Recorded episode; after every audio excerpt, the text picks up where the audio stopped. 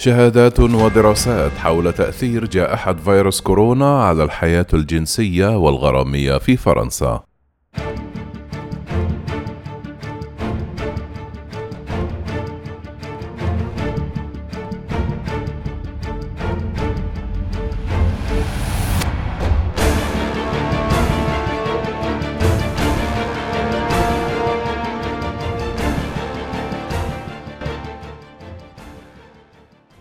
تأثير جائحة فيروس كورونا لم يتوقف على مجالات الصحة والاقتصاد والمجتمع، بل تجاوزها إلى مجالات أكثر خصوصية تتعلق بالحياة الحميمة للأفراد.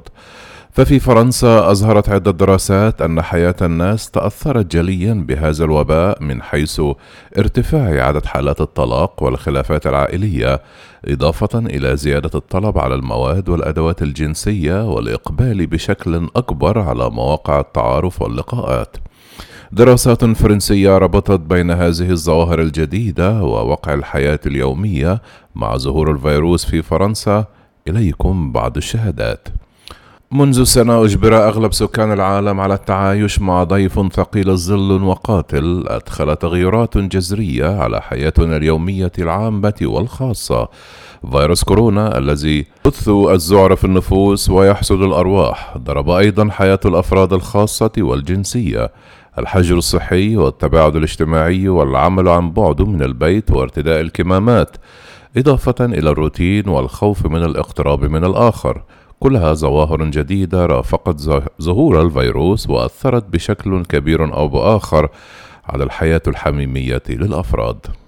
في فرنسا نشر المعهد الوطني للدراسات الديمغرافية بحثا يبين أن نسبة العزوبية بلغت في ديسمبر عام 2020 21% وهو رقم في تصاعد مستمر منذ عشرة سنوات بحسب هذه الدراسة. خمس سكان فرنسا إذ يعيشون حياة العزوبية ومنذ بداية الأزمة الصحية العالمية ومع فرض الحجر الصحي الأول في مارس آذار الماضي إلى حدود مايو آيار 2020 اختبر الكثير من الفرنسيين لأول مرة التعايش الدائم مع الأزواج أو أفراد عائلاتهم الآخرين. وهذا الاختلاط والاحتكاك الجديد وغير المتوقع كان له تأثير على النشاط الجنسي وعلى العلاقات الحميمة بحسب عدة شهادات تداولتها بعض الصحف ومواقع التواصل الاجتماعي وأخرى تمكنا من الحصول عليها فإما أن الحجر الصحي قوى العلاقة الزوجية أكثر من ذي قبل أو على العكس من ذلك فقد دمرها وقودها من أساسها. إيفوب المؤسسة الفرنسية لاستطلاعات الرأي العام نشرت في الرابع من مايو المنصرم. دراسات اعتمدت على شهادات 3045 شخصا تبلغ أعمارهم 18 عاما وأكثر. بيّنت أن الحياة الجنسية شهدت انخفاضا ملحوظا خلال الحجر الصحي الأول في فرنسا بين الخامس عشر من مارس أذار والحادي عشر من مايو أيار.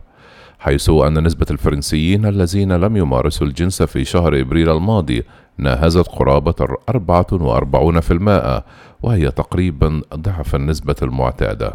هذا الانخفاض في النشاط الجنسي أثر خلال الحجر الصحي الأول على الأشخاص غير المرتبطين وأيضا على الأشخاص الذين يعيشون تحت سقف واحد حيث تراجعت النسبة بحوالي 11%. من بين النواتج الطبيعية لهذا الوضع الصحي الجديد وغير المعتاد. برزت عدة ظواهر جديدة بينها الإقبال أكثر على المواد الإباحية والبورنوغرافية على الإنترنت وأيضا اقتناء الألعاب الجنسية من المتاجر الإلكترونية خصوصا. وكذلك اللجوء إلى مواقع التعارف التي شهدت إقبالا منقطع النظير خلال هذه الأزمة الصحية. إقبال تجسد على سبيل المثال في اشتراكات وحسابات جديدة وتسجيل أوقات محادثات أطول وذلك بحسب ليلى جيلاني لرد المتحدثة باسم تندر عملاق تطبيقات التعارف والمواعدة. تطبيق ميتك مثلا سجل ارتفاعا من حيث عدد الرسائل المتبادلة وذلك خلال صيف عام 2020 مقارنة بعام 2019 بأكثر من 26% وكذلك الأمر بالنسبة لتطبيق تندر الذي سجل في التاسع والعشرين من مارس أذار من عام 2020 رقما قياسيا من حيث استخدام التطبيق حيث بلغت ثلاثة مليارات في جميع أنحاء العالم. وفي فرنسا زاد عدد المحادثات اليومية على هذا التطبيق بنسبة 23% منذ بدء الحجر الصحي الأول وذلك حسب ما قال نشر على موقع ليزيكو. إليكم بعض الشهادات لمشتركين بمواقع التعارف والمواعدة في فرنسا التي تمكنا من الحصول عليها وغيرنا الأسماء الحقيقية لهؤلاء حفاظا على خصوصيتهم.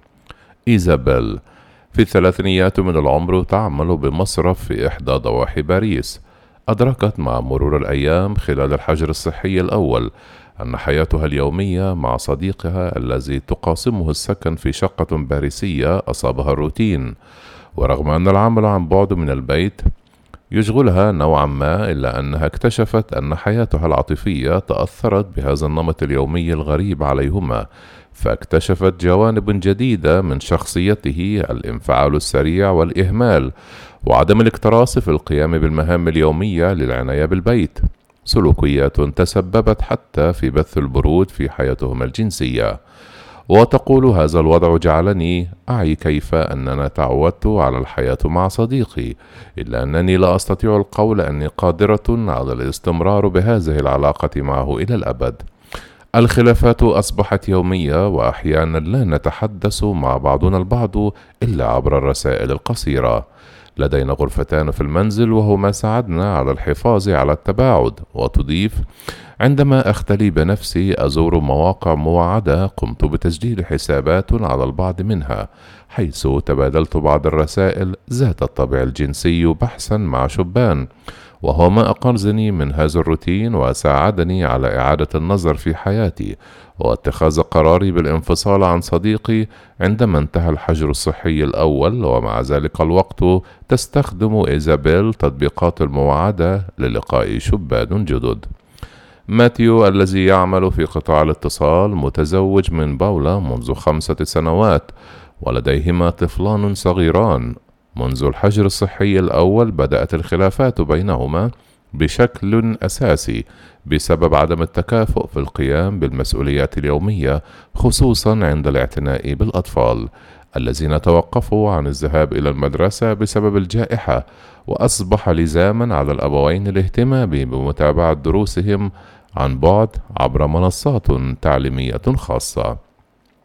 فهنا لاحظ ماتيو أن باولا لا تبذل الكثير من الجهد للقيام بهذه المهمة بل أصبحت كثيرة التذمر والانفعال وتترك جانبا كبيرا من الشؤون اليومية لزوجها الذي أصبح يعمل عن بعد من المنزل أيضا.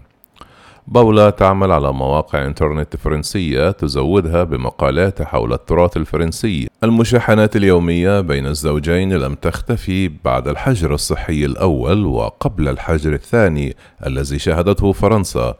تركت باولا زوجها وانتقلت للعيش مع صديقها الجديد الذي يعمل معها في نفس المؤسسة وهو أب أيضا. ماتيو اليوم أعزب مجددا وقال إنه سيتريث قليلا قبل البحث عن شريكة حياة جديدة. ويعتقد أن ذلك لن يحدث قبل نهاية الجائحة التي يعتقد أنها كشفت عن هشاشة علاقته الزوجية. مارين في الأربعين من العمر أم عزباء ومسؤولة توظيف في شركة فرنسية عملاقة. تقول أن هذه الفترة أثرت كثيرا على حياتها الشخصية والجنسية التي أصبحت كابوسا على حد تعبيرها فهي اليوم لا تواعد أحدا فهي لا تستطيع تسجيل حساب على مواقع التعارف لأسباب مهنية وتعمل كثيرا من البيت ولا تخرج سوى قليلا. تقول في العادة كنت أتعرف على رجال ونساء في المناسبات العائلية ومع الأصدقاء كحفلات الزفاف وأعياد الميلاد مثلا إلا أنني لم أشارك في أي منها منذ أكثر من سنة. وتضيف حتى المقاهي والمطاعم مغلقة اليوم فكيف لي أن ألتقي بأشخاص جدد؟ طيلة هذه الفترة التقيت رجلا واحدا فقط تعرفت عليه بالصدفة حيث كنت أقوم برياضة الركض في إحدى المساحات المهيئة لذلك في مدينتي ولم تدم العلاقة طويلا. الحجر الصحي وحظر التجوال لا يعنيان لي شيئا والدعوة إلى البيت أصبحت أسهل. غيوم في أواخر الثلاثينيات من العمر يعمل في مجال المعلومات ويقول أنه يعتبر الجائحة عدو الحياة خاصة بالنسبة للشباب ولأنني في مقتبل العمر فإنني أرفض هذا النمط الجديد من الحياة وحياتي اليوم كشاب أعزب متأثرة بكل هذه الضوابط التي أرفضها قطعيا. الإعلام والسياسيون يحاولون التحكم في كل شيء حتى عواطفنا وغرائزنا. لذلك لم أحترم الحجر الصحي خاصة الثاني الذي فرضته السلطات أواخر العام الماضي. ولا أحترم اليوم حظر التجوال انطلاقا من السادسة مساء. فأنا ألتقي بأصدقائي في بيوتهم وأدعوهم أحيانا إلى بيتي. ويواصل أمان المعاداة فأنا مشترك في أغلب التطبيقات الشهيرة.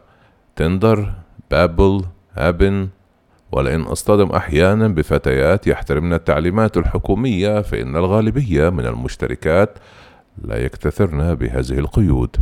لذلك أقوم بإصدار ترخيص الخروج لأسباب وهمية كحضانة الأطفال مثلا رغم أنني لست أب بعد كثيرا ما ألتقي بالنساء في بيوتهن أو في بيتي.